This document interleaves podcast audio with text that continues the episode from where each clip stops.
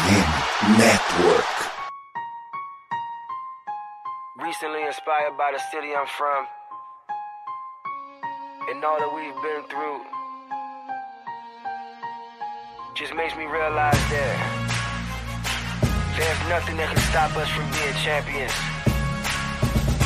I dedicate this song to Ray Lewis, Baltimore Ravens, and my whole city. Came from the bottom, ready to be a champ. Did it on our own, nobody gave us a chance. No matter the odds, keep God in the circle. Now every time it rains, we turn the whole world purple, baby. Estamos começando mais um episódio da Casa do Corvo e como nos demais episódios eu acho que não tem muito o que falar, né? É mais um sofrimento, é mais uma derrota patética e já ligamos aqui o, o modo Fire Greg Roman há muito tempo. Eu tô junto com a Manu, tá na hora do Baltimore Ravens criar uma torcida organizada para invadir esse e pedir a cabeça desse cara.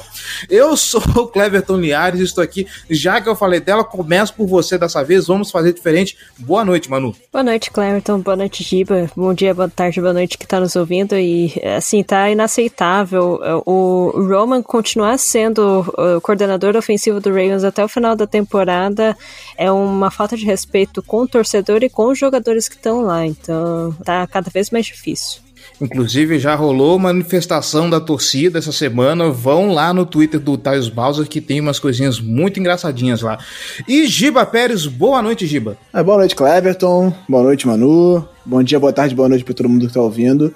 É, já, a gente já tá nesse bonde do, do Fire Greg Roman há algum tempo, né? A gente já perdeu a paciência, enfim. É obviamente um coordenador que não tem condição de fazer esse ataque evoluir. Acho que existem outros problemas também no ataque que vão além dele. Falta talento no corpo de recebedores, isso a gente fala desde o começo da temporada, desde antes da temporada começar, que o único recebedor minimamente talentoso era o Rashad Bateman, que era minimamente. Existia a perspectiva de ser um bom recebedor, era ele, e que se ele machucasse, obviamente, seria um problema, e foi exatamente o que aconteceu. Mas acho que o problema da franquia em relação ao ataque aéreo vai muito além do Greg Roman. A gente falei sobre isso no Twitter essa semana. E a gente pode discutir isso com mais profundidade depois da temporada, mas eu acho que dá para falar isso um pouco também. Então vamos falar disso. 13 Cleveland Browns, 3 Baltimore Ravens. Eu ia até falar algumas coisinhas aqui, mas eu acho que são todas informações que a gente já pode guardar para pauta. Então, sem mais delongas, vamos a ela.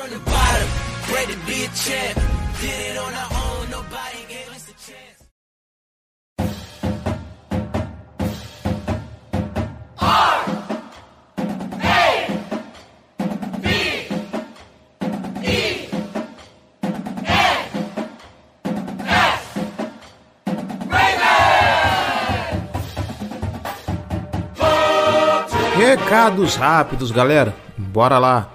Como sempre, você que está escutando a Casa do Corvo, está gostando do nosso conteúdo, quer ajudar esse podcast, nosso canal no YouTube, nosso canal na Twitch, todas as redes sociais, quer ajudar esse projeto a se manter no ar e se tornar ainda maior, então a gente te convida, se você quiser, se você puder, vem ser torcedor de elite e apoiar esse projeto, tá bom? apoia.se barra Casa do Corvo ou picpay.me barra Casa do Corvo. Um realzinho só você já faz uma grande diferença para esse projeto, tá bom? Links no post desse episódio. Dá uma olhada nas nossas categorias de apoio, dá uma olhada nas nossas recompensas e vem ser torcedor de elite. Lembrando que apoiadores têm direito, dependendo da categoria, claro, ao nosso grupo fechado no WhatsApp o Boteco do Corvo, onde nós liberamos o podcast mais cedo, o pessoal participa das discussões de pauta, a galera concorre a prêmios exclusivos, inclusive parabéns Raul Sá, o campeão do nosso bolão que fizemos durante a Copa, vai ganhar um boné oficial do Baltimore Ravens. Se você também quiser participar desses sorteios, quer fazer parte da maior torcida de elite da internet, vem ser apoiador, tá bom?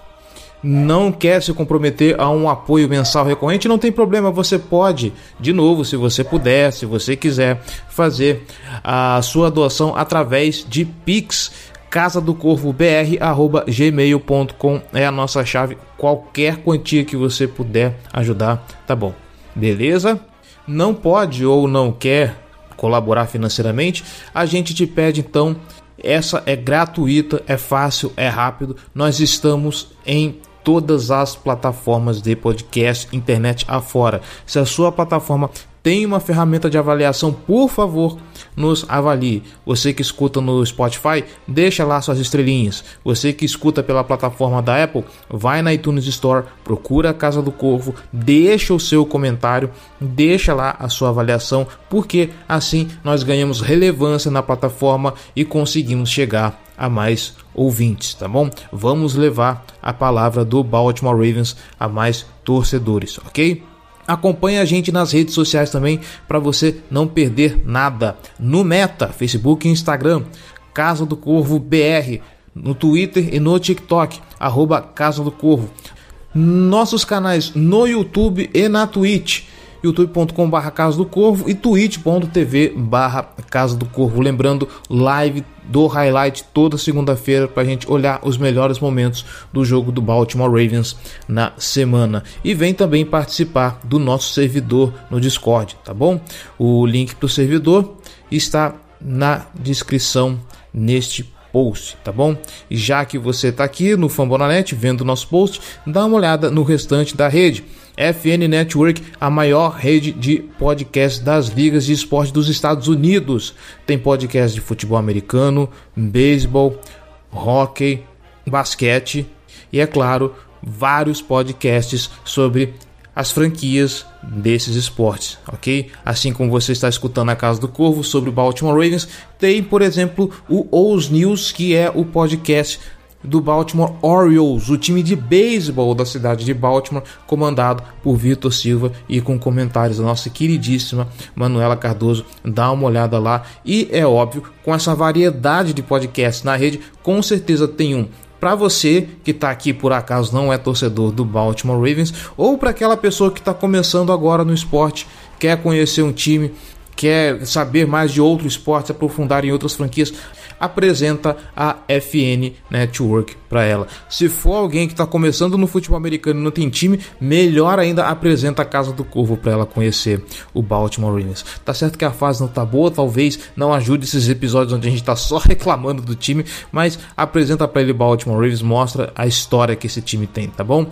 E falando em Baltimore Ravens, falando sobre os jogos, já que você está aqui no post, vai lá na caixa de comentários e deixe lá o seu comentário para a gente bater um papo a respeito desse episódio, a respeito do jogo da semana, tá bom? Já falei demais, chega por enquanto. Lembrando que a gente ainda tem podcast essa semana, tem podcast até, se tudo der certo, eu espero que até fevereiro, tá bom?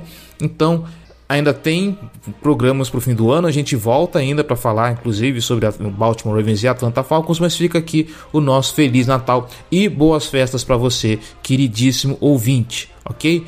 Um abraço para todo mundo e vamos para a pauta.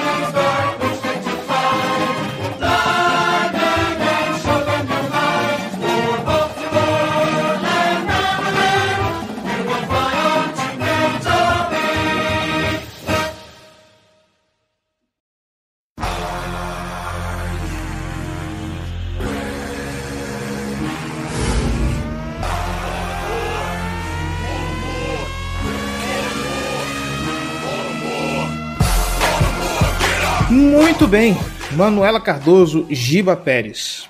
Vamos começar a falar desse ataque e eu acho que a gente já pode começar puxando o, o bonde, Giba, falando das decisões, no mínimo controversas, que esse time toma. Eu quero puxar o barco e aí a gente pode discorrer sobre as outras demais do primeiro drive. Aparentemente parecia que o time ia começar bem. O primeiro drive de ataque do Baltimore Ravens foi um ataque muito bonito daquela forma, né? Correndo com a bola, como se não houvesse amanhã, a defesa não conseguindo responder à, altura. É, ali, eu não lembro é, se teve, se teve algum passe nesse drive, pelo menos de memória, eu já não lembro de nenhum. E aí temos aquela velha situação de que chega o Baltimore Ravens na red zone, o time não consegue progredir, o time empaca. Nessa situação particular, o que aconteceu? O time chegou numa quarta para uma, a comissão técnica resolveu que ia para a quarta descida. Não julgo, eu faria o mesmo, inclusive. Eu só não usaria o Patrick Ricard. Quando você tem um corpo de, de corredores, de running backs tão bom quanto tem o Baltimore Ravens, E, poxa, você tem, além do J.K. Dobbins, que consegue correr bem por fora, consegue achar os espaços no meio, consegue quebrar tackles e ainda ganhar mais jardas numa corrida. O Gus Edwards tem também essa característica de ser um cara mais forte, um cara que vai pelo meio, sai carregando a galera e tudo mais. Aí você vai usar o Patrick, o Patrick Ricard, que a gente discutiu mais cedo, que ele é um cara bom, bloqueando tal, é uma peça importante na, no esquema do, do, do, elenco, porém ele correndo ele não é essa produção toda, ele, ele é aquele baita fullbackão que eu acho que ele produz quando é aquela situação muito específica de quarta para meia, se eu não me engano, sabe? falta meia jarda pro time conseguir o first down, ele vai lá, pega a bola, a galera empurra ele e, e, e beleza, é festa, vamos lá, uh, mais um pacote de descidas conquistados. Isso, para mim, eu acho que cai um pouco na conta do que a gente vem falando o tempo todo, do, do, do Greg Roman tirar umas coisas do chapéu. Uh, eu não sei quem que falou que, era, que o Patrick Ricard que ia dar a bola pro Patrick Ricard para ele poder correr. No fim das contas, turnover on downs, porque ele não conseguiu, foi ridiculamente parado. Acho que antes da linha de scrimmage, inclusive. Então, assim, entre outros fatores, eu acho que nesse jogo ficou evidente, Giba, que, assim, decisões ruins e aí a gente pode distribuir a culpa para quem quiser, mas decisões ruins têm sido um dos principais fatores que tem minado para além desse time disciplinado que comete faltas bestas, para além da, da cãibra mental do Tyler Huntley, para além da falta de talento entre, entre, os wide receivers, mas eu acho que decisões ruins é algo que tem pesado bastante nesse ataque do Baltimore Ravens. Então, começando a análise desse, desse lance especificamente, essa quarta para um, esse primeiro drive. Primeiro, falar que tiveram passes sim nesse drive. Teve um fumble do DeMarcus De Robinson, né? Que ele mesmo que saiu pela lateral, perdeu 7 sete, jardas. Foi um passe para menos 7 jardas para abrir. Foi a primeira jogada. Eu quero, eu quero só fazer um, uma, umas aspas aqui, um parênteses para isso, que essa foi, se eu não me engano, a, a única jogada para um wide receiver, acho que no primeiro tempo inteiro, e, isso deu ao Baltimore Ravens um saldo de menos 7 jardas aéreas. É, essa primeira jogada. Logo depois teve um outro passe pro Josh Oliver de 8, e teve no meio do drive também, é, teve a falta no, no, Mark Andrews, que foi uma tentativa de passe, foi uma interferência de 12 jardas, e teve uma, um, um, passe de 5 jardas pro Josh Oliver também. Então foram quatro, quatro tentativas de passe do, do Tyler Huntley nesse primeiro drive. Pontuar mais uma coisa, o Pat Ricard deveria ter conseguido a primeira descida naquele lance. Ele foi parado por um defensive back a meia jarda do, first down. Ele tentou girar em cima do cara em vez de tentar empurrar ele, que era o que ele deveria fazer. Perdeu tempo e acabou sendo parado pelos outros jogadores. Ele deveria. Agora, tratando exatamente sobre a decisão, primeiro, você tem o Gus Edwards, que é um dos melhores running backs em situações de jardas curtas da NFL o jogo terrestre estava funcionando. Você já tinha uma corrida de 16 jardas do Dobbs naquele drive, uma de 25 do Gus.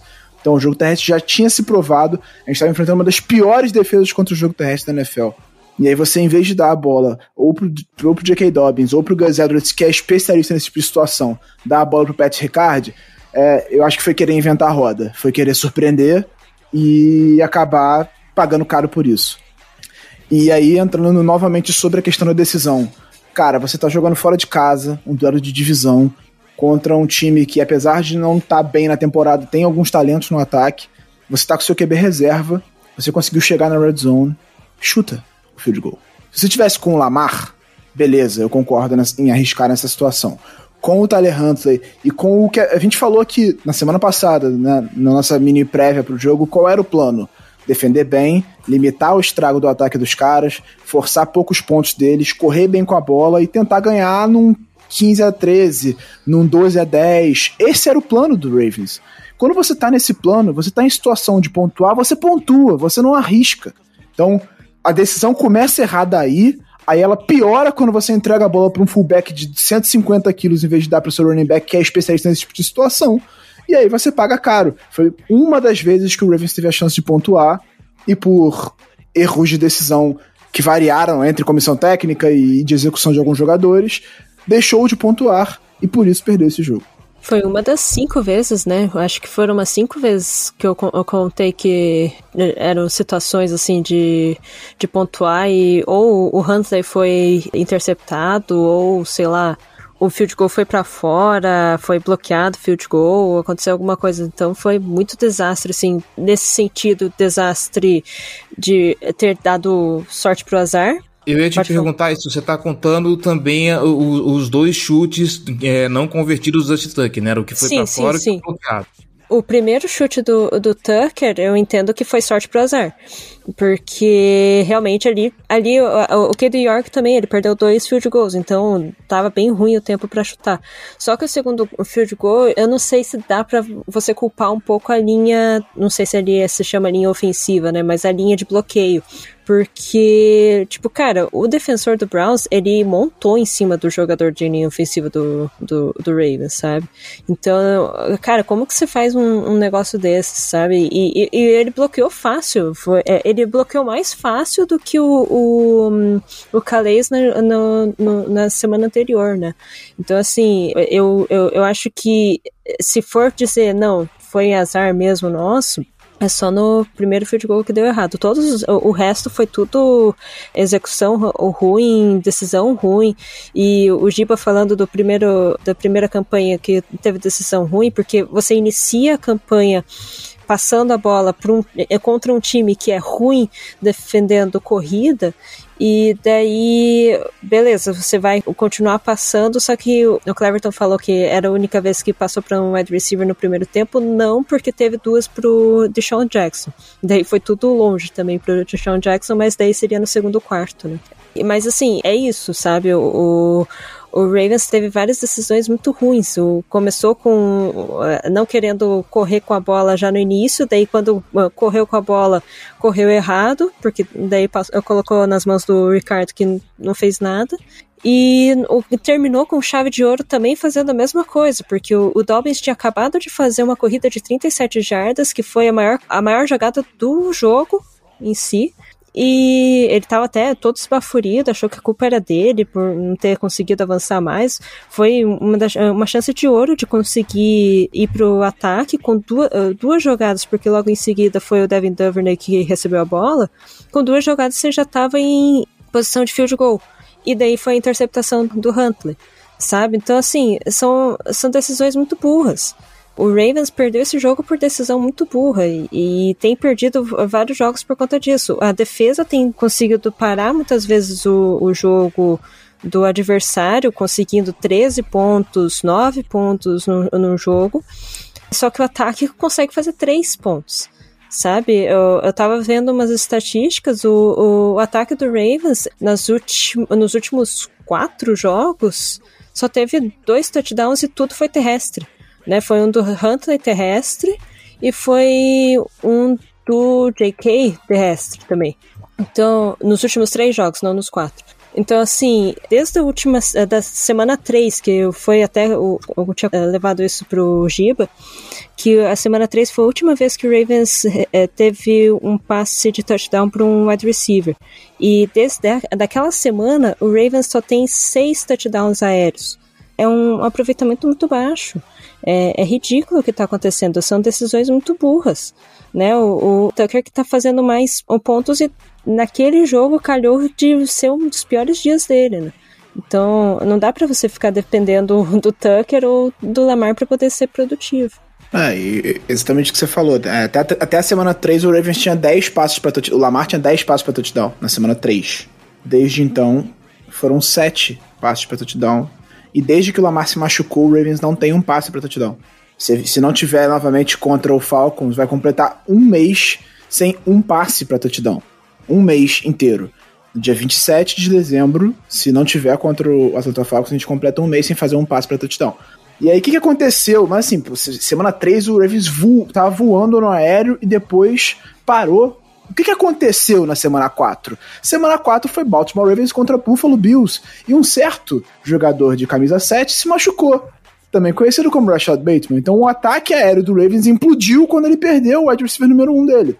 O que assim, você tem uma queda de produção relativa quando você perde seu principal recebedor, é entendível. Isso acontece em outros times. Só que quando a diferença do seu recebedor número 1 um pro recebedor número 2 é gritante, absurda, o seu ataque implode, ele não existe. O ataque aéreo do Ravens não existe. Ele é dependente exclusivamente do Mark Andrews, e aí facilita a vida de qualquer adversário que sabe que é só marcar o Mark Andrews que não tem mais ninguém para você passar a bola.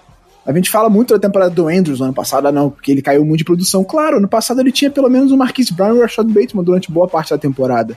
Então são jogadores que levam preocupação ao adversário e abrem espaço para o Andrews produzir. Agora só tem ele. Só tem ele. Você tem o Deshaun Jackson com 36 anos, que obviamente passa longe de ser um wide receiver que preocupa os adversários, que o, o cornerback adversário vai perder o sono na noite anterior. Você tem o DeMarcus Robinson, que pff, pelo amor de Deus, eu não preciso nem falar. E o Devin Duvernay, que além de não conseguir produzir nada no ataque, piorou muito nos retornos, just, talvez porque ele tá mais cansado, justamente por ter mais, um, um espaço maior no ataque. Então, assim, o nosso ataque aéreo não existe. Falta talento e aí entram outras questões também de esquema e de tudo mais. A gente vê times com talento baixo que conseguem produzir minimamente. A gente não consegue produzir minimamente. Nossos melhores recebedores são o Mark Andrews e um Tyrande calouro. Então, é difícil ver, imaginar que esse ataque vai melhorar alguma coisa nos próximos meses. Eu ficaria chocado se esse ataque virasse alguma coisa minimamente confiável nos próximos meses com o talento que tem. E a gente viu exatamente essa mesma receita sendo aplicada na última temporada em relação ao jogo terrestre e deu errado. Não é possível que eles acham uma boa ideia. Esse é meu ponto. O jogo terrestre ano passado você perdeu seus dois principais corredores. E aí você, em vez de tentar botar um mulher, um, bota um monte de garoto novo lá, vê qual que funciona e, e vai com ele. Que tem explosão, ele pode não entregar tanto numa parte de de proteção ao quarterback, pode até errar algumas, algumas escolhas de gap, mas ele tem explosão. Se você conseguir abrir o espaço, ele atacar o gap certo, ele vai ganhar 30 jardas, ele vai ter um impacto no ataque, no ataque terrestre. Em vez disso, botaram vários veteranos que agregavam nessa parte mais tática do jogo e que, quando tinham chance de correr, não conseguiam sair do lugar. E o ataque terrestre não existia além do Lamar. E eles repetiram exatamente essa mesma receita nessa temporada, trazendo wide receivers veteranos que não tem mais impacto na NFL, que não conseguem mais produzir. Então, o, o Ravens repete erros e por isso não sai do lugar. Para arrematar essa parte do ataque, eu acho que a gente pode falar um pouquinho dos números, né? Uh, o Jake Dobbs de novo explodindo em volume, em média de, de jardas por carregada, foram 9,6 de média em 13 tentativas. Uh, na, no outro jogo, se eu não me engano, ele já tinha feito acho que 8 jardas por, por carregado, que já era um volume bem alto. O Gus Edwards tem na mesma atuada 7,9 é, jardas por carregada em 7 tentativas. E a produção dos wide receivers é aquela coisa pife patética, só Devin Duvernay e DeMarcus Robinson tiveram participação nesse jogo. Uh, o Devin Duvernay conseguiu 14,5 em, em duas recepções e o DeMarcus Robinson já teve um volume maior, foram seis recepções, mas não conseguiu passar de, de 4,8 jardas para a gente ver é, como que a coisa tá pobre. É, não, você, leu, você leu as médias, você leu as médias. Isso, as médias, isso que eu tô falando são as é. médias. Ah, tá. Os dois tiveram 29 jardas. Isso, exatamente. Aí a gente vai pro Twitter e pega uma uma aspas Sim, só, só, pra, ah. só pra arrematar mais a questão da, hum. dos tomadas de decisão, né? O Ravens tava com média de mais de 8 jardas por carregada dos running backs durante a partida e tinha uma média levemente superior a 4 jardas por recepção dos recebedores. E aí foi pro último, último quarto do jogo, basicamente. Recebeu a bola faltando 11 minutos pro jogo acabar, 10 pontos atrás. 11 minutos é uma eternidade. E fez uma corrida durante todo o quarto. Uma corrida durante o quarto inteiro. Não tentou correr, sendo que estava correndo bem com a bola. E aí o Harbaugh foi na coletiva dizer que, naturalmente, quando você está atrás no placar, você corre menos com a bola, você tende a passar mais. Só que, cara, você está completando passe para 4 jardas e correndo para 8, em média, né? A gente tá falando de uma média que, que vai gastar mais relógio? Você completar passos para 4 jardas ou correr para 8? Você vai gastar a mesma coisa, até mais relógio passando a bola. Você não tem nenhum impacto no ataque aéreo. Se os recebedores não estão jogando bem, o seu principal alvo, que é o Mark Andrews, não estava conseguindo espaço, estava sendo marcado o tempo todo porque os adversários sabiam que o Hunter ia passar para ele. Foram sete targets, ele conseguiu só três recepções, sendo que em três, pelo menos, o passo foi desviado. Então, essa lógica, além de tudo, é burra. É uma lógica que na NFL faz sentido quando você tem um ataque aéreo minimamente decente. Nesse jogo você não tinha, e você estava enfrentando uma das piores defesas contra o jogo terrestre da NFL. Você teve corrida para 15, para 16, para 25, para 27 jardas, 37 jardas, tudo isso em um jogo. E você para de correr, que era o que você estava fazendo bem, você vai contra a sua identidade, que é a melhor coisa que você tem nesse ataque, para tentar ganhar o jogo onde você é pior. Isso não faz sentido, você é burro.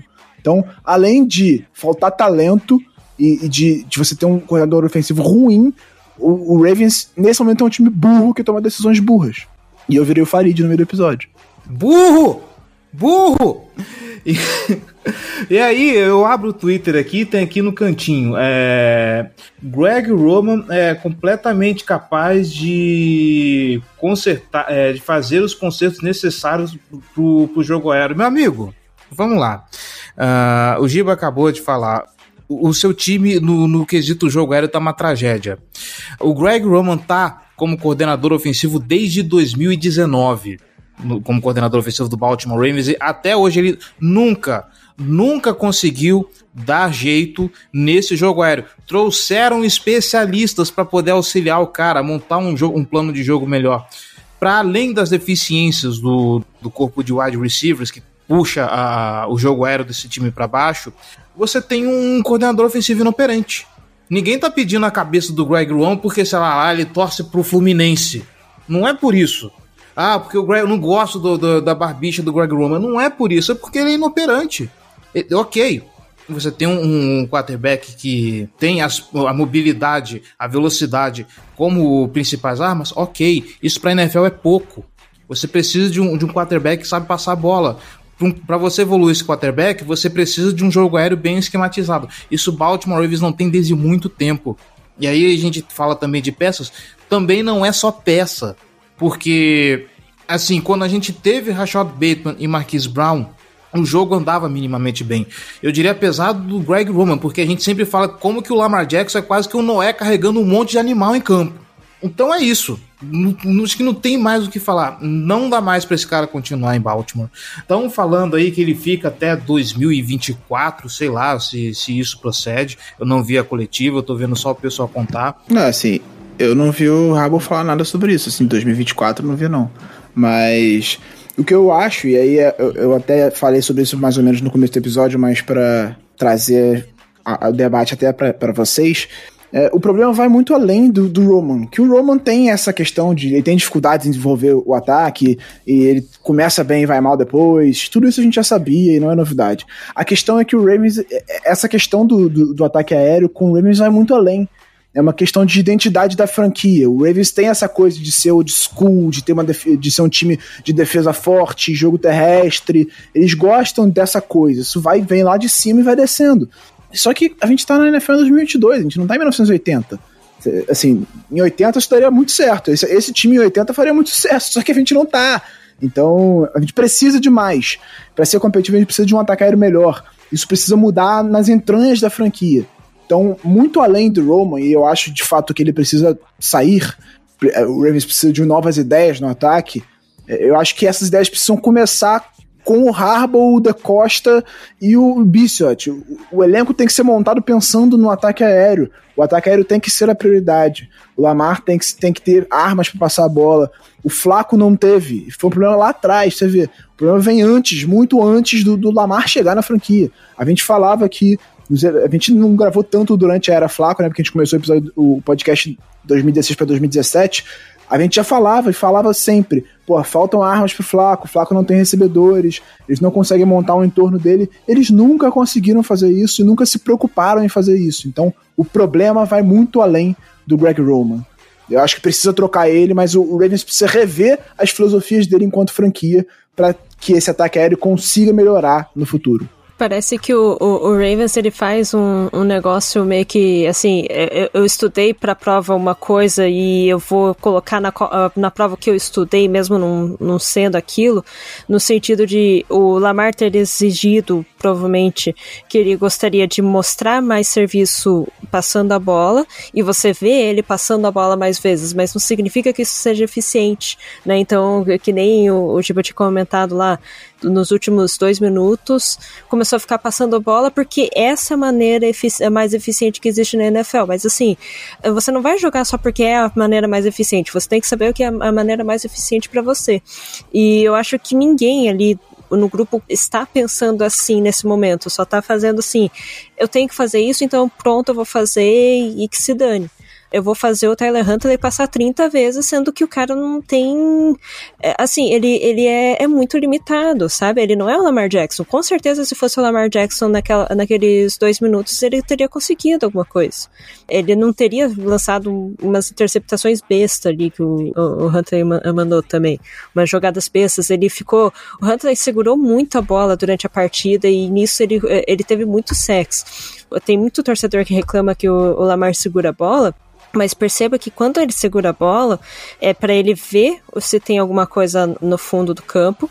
Se não tem, ele tenta ter o mínimo de dano possível na hora de correr. Então ele tenta dar uma avançada. O Huntley não, não, não chega nisso de querer correr para poder ter o mínimo dano possível. Ele vai pro lado e pronto. Né? E acabou perdendo no mínimo umas 15 jardas nessa brincadeira.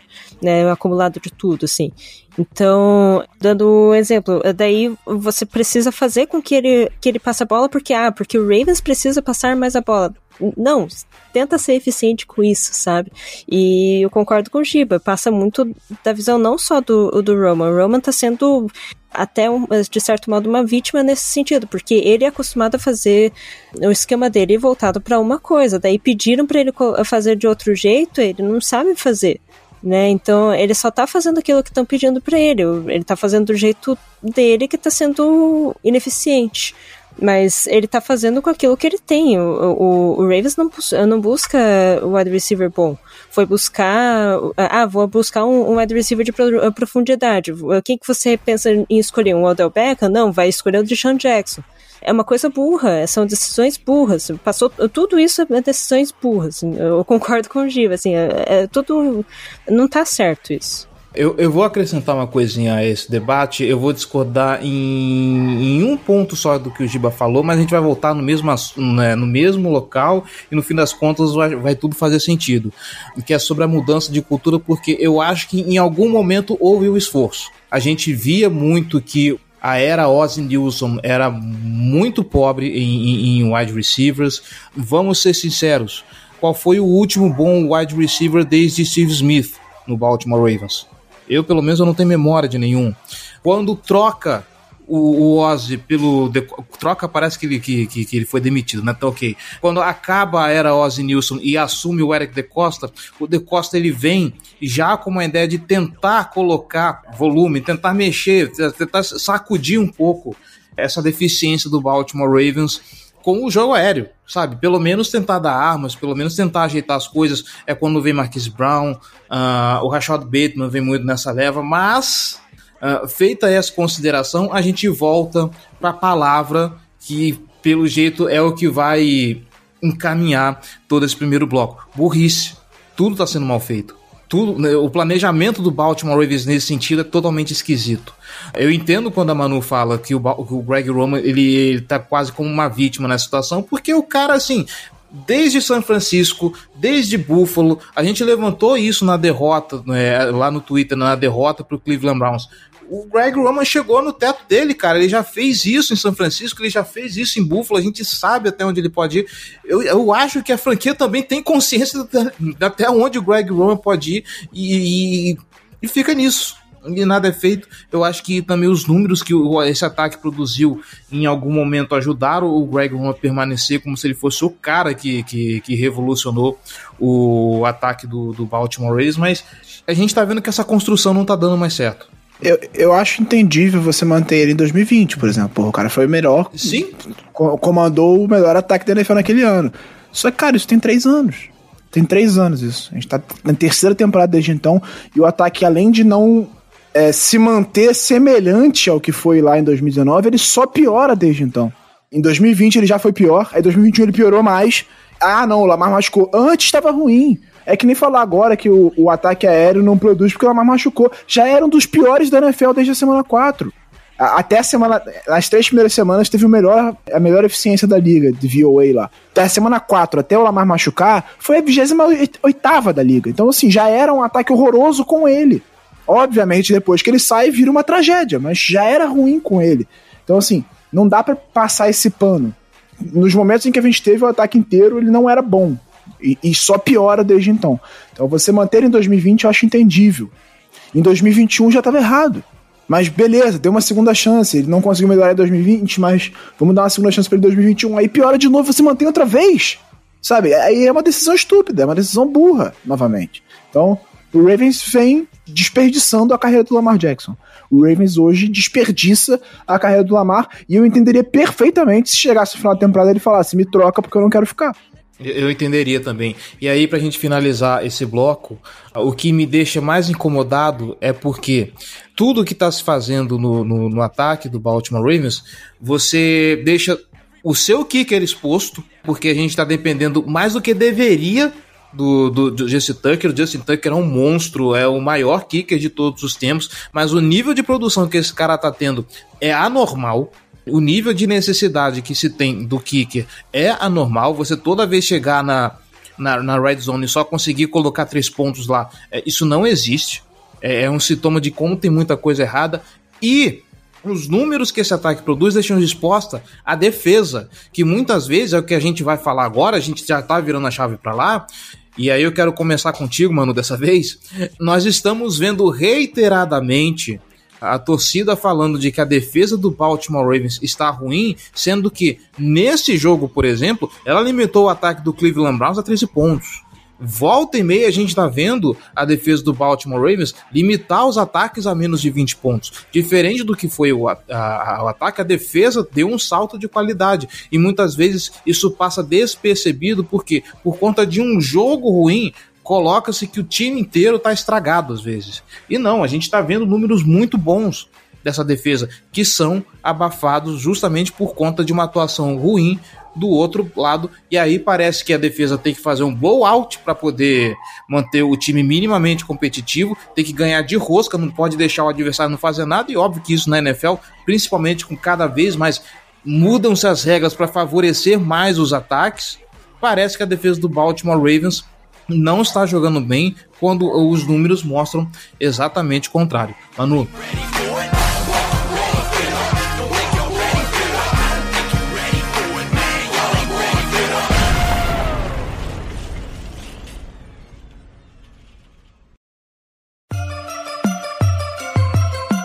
Black and purple, black and purple, black and purple, black and purple. Black and purple, black and purple, black and purple, black and purple. Pois é, assim, eu, eu não gosto muito de derrotas por conta disso, porque começa. É um monte de gente a, a falar um monte de coisa que não, não é tão verdade, só porque é uma frustração e você tá só desabafando, né? Assim, o Ravens, ele tem uma das melhores defesas na NFL. É só você ver, esses últimos jogos, tirando o jogo contra o, o Jacksonville Jaguars, que foi um assim, ponto fora da curva, mas mesmo assim foram 28 pontos, né? Foram, foram três touchdowns, mas assim, considerando que algum, uns dois deles foi mais culpa do ataque do que da defesa, né? Porque deixou em situação complicada a defesa do, do Ravens está muito bem. O Denver Broncos fez nove pontos. Ah, mas é o, o Russell Wilson tá jogando mal. Ah, porque o, a, o head coach deles é ruim. Mas é o Russell Wilson que tá jogando, cara.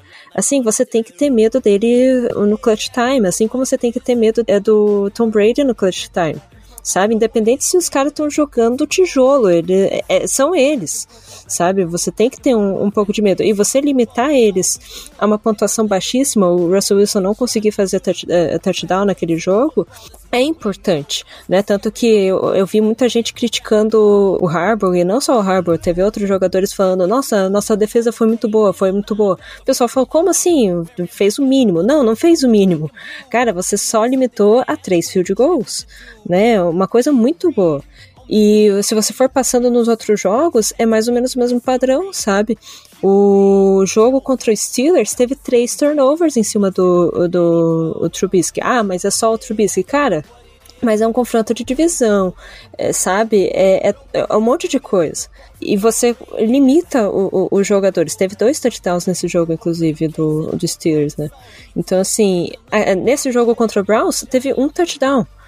Daí se, não limitando somente a touchdowns, né? Porque em algum momento do jogo parece que a defesa do Ravens ela deixa acontecer o touchdown, geralmente no segundo, no segundo tempo. Isso está sendo uma coisa que realmente está pegando um pouco no calo. De, depois a defesa volta cansada para o segundo tempo, isso não é legal. Mas uma coisa que é interessante pensar é que, na teoria, a defesa do Ravens é muito boa, porque ela tem muitos jogadores muito bons, muito competentes naquilo que eles fazem né? O, a defesa aérea, quando tem o Marcus Williams e o, o Kyle Hamilton, ela não existe jogo aéreo. Existe um jogo aéreo, só que ele é muito limitado. Então você tem que tentar fazer alguma coisa. O, o Humphrey, eu não sei se aquele touchdown colocaram nas costas dele ou se estava realmente na cobertura do Queen, mas assim, ele até, até hoje acho que ele não cedeu nenhum touchdown, então ele está sendo muito bom né, tá jogando super bem também. O, falando do Queen, eu lembro de antes desse jogo começar, estavam dizendo que uma das piores, se não a pior média de jardas corridas do, do Browns era quando o Queen tava no jogo, sabe? Porque o, o Queen é muito inteligente defendendo corrida. E ele, novamente, ele foi super bom no, nesse jogo. Teve aquele touchdown porque ele escorregou né? Tava nevando, talvez ele tenha escorregado e perdeu o, o timing de, de ter bloqueado o jogador. Mas assim, você limitou o Nick Chubb a 99 jardas corridas em, em 21 tentativas. Sabe? Tipo, isso é uma coisa muito boa. Só que é isso que o Cleverton falou. A gente olha para o lado negativo de tudo quando a gente perde. Mas, poxa, foram 13 pontos. Você tem que olhar mais que, assim, poxa, a defesa só se deu 13 pontos. Cadê os outros 10 pontos que. 11 pontos que seja no mínimo do ataque? Sabe? É aí que você tem que ver. Porque é, é, é ceder só 13 pontos é muito difícil na NFL. Na NFL de hoje. É ceder a quantidade de jardas aéreas que é, o, o, o Ravens está é, cedendo ultimamente é muito difícil na NFL. Sabe? Não, é, é um, uma defesa muito boa né? Ela consegue produzir aquilo que é o necessário. O problema é que do outro lado não está conseguindo produzir, né? Então tem que ter um carinho, uh, um carinho pela, pela defesa. Ah, ela tem momentos ruins, ela tem umas decisões ruins, tudo bem. Mas assim, cara, eu fiquei surpresa com a melhoria que aconteceu do, da defesa do Mike McDonald do início do ano para cá. Ela ainda está sendo aquela defesa cansada do segundo tempo, mas ela está jogando super bem, né? Ela conseguiu detectar seus erros e consertar isso. Né, isso que é importante para uma temporada. E se você. Se, se a gente dependesse somente da defesa do Ravens para ganhar Super Bowl, a gente ganharia, mas depende também do ataque, então assim, não, não dá para é, é, eu, eu, vou repetir isso, não dá para você fazer com que a, a defesa ceda somente 13 pontos e você fazer 3 e achar que você vai ganhar o jogo, né? Então, ali eu acho que o menor dos culpados é, é a defesa, ela tá fazendo o trabalho dela e tem que continuar assim, melhorando aspectos pontuais até o final da temporada, se for para playoffs, para as playoffs também, então tem que continuar nesse ritmo. Só para trazer números para discussão, assino embaixo no que a Manu falou, assim, se a defesa cedeu 13 pontos, você tem que ganhar o jogo. Se você não ganha o jogo com a sua defesa cedendo 13 pontos, é porque o ataque não fez a parte dele. O mínimo que você espera de um ataque ruim da NFL é que ele faça 14 pontos no jogo. Especialmente quando você não tá enfrentando uma das melhores defesas da liga, né? A gente não tá falando da defesa do, do San Francisco 49ers do outro lado. Era a defesa do Cleveland Browns. Que, diga-se de passagem, não é uma das melhores, é a vigésima da liga em pontos cedidos, tá? Só para contextualizar, ela cede 23.3 pontos por partida, o nosso ataque conseguiu fazer 3. Então, para trazer os números da nossa defesa, o Ravens é a quarta melhor defesa em pontos cedidos na temporada, na temporada, tá? 18.8 em média no ano. Só Denver, Buffalo, São Francisco são melhores. Jets têm o mesmo número que a gente. São Francisco, que é a melhor da NFL, cedeu 15 pontos por jogo. Então a gente tá falando de uma média de, de, ter cedido menos pontos do que a melhor média da NFL na temporada. A gente cedeu menos pontos nesse jogo contra o Cleveland Browns. Nas últimas três semanas, a defesa do Ravens é a melhor da NFL em pontos cedidos, 12 pontos por jogo. Não tem ninguém fazendo melhor do que o Ravens nas últimas três semanas. Em segundo tá o San Francisco 49ers com 12.3. Então, não dá para pedir mais da defesa. A defesa tá fazendo tudo o que ela pode para manter esse time vivo nos jogos e pra fazer esse time ganhar jogos. O ataque é que não consegue fazer mesmo. Então, a gente tem uma defesa de nível de playoff, uma defesa de nível de campeão nesse momento. A gente tá falando de uma das melhores defesas da NFL. Se o ataque fosse minimamente decente, eh, não tô pedindo pro ataque fazer 35 pontos por jogo. Tá pedindo pra fazer 14. Se fizer 14 é o suficiente. É a mesma coisa que a gente fala do Denver Broncos. A situação do Broncos é pior ainda, né? Mas você tem a defesa, a terceira defesa que menos cede pontos na temporada e consegue ter uma campanha negativa. A culpa é de quem? É do ataque, cara. Não dá. Não dá pra você botar essa, essa conta em mais ninguém. A conta é do ataque. Nesses últimos três jogos especificamente, a gente ganhou dois e perdeu um. Por causa da defesa, porque o ataque também não fez nada. É, óbvio, óbvio, estamos falando de jogos em que o Lamar não completou a partida, né? Ele te, foram os dois jogos que ele não jogou, mais o jogo que ele saiu no começo, contra Denver. Mas você precisa de mais. Precisa do mínimo. A gente não tá. Novamente, não tô pedindo 30 pontos, 40 pontos do ataque. Tô pedindo 15, 14 pontos. É o mínimo que você espera de um ataque da NFL. Ai, ai. É isso, gente. Eu, eu, eu tô cansado de, de, de falar sempre as mesmas coisas, sempre de repetir as mesmas tragédias a respeito desse ataque inoperante do Baltimore Ravens. Semana que vem tem Atlanta Falcons, tá?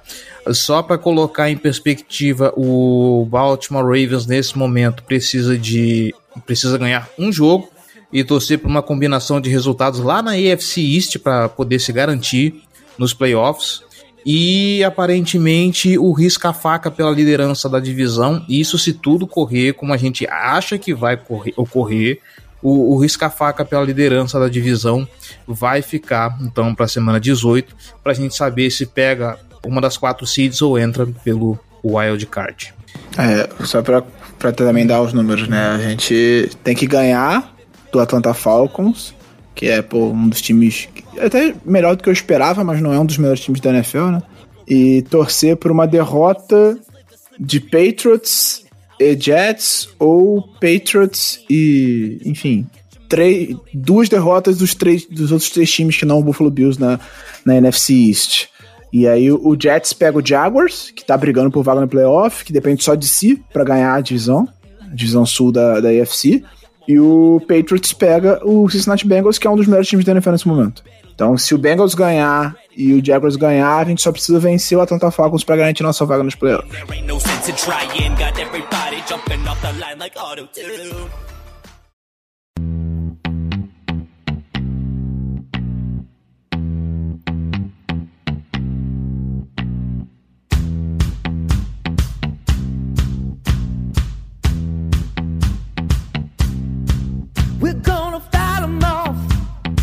E é isso. Vamos ficar então na torcida para ver o que, que esse Baltimore Ravens apronta, né?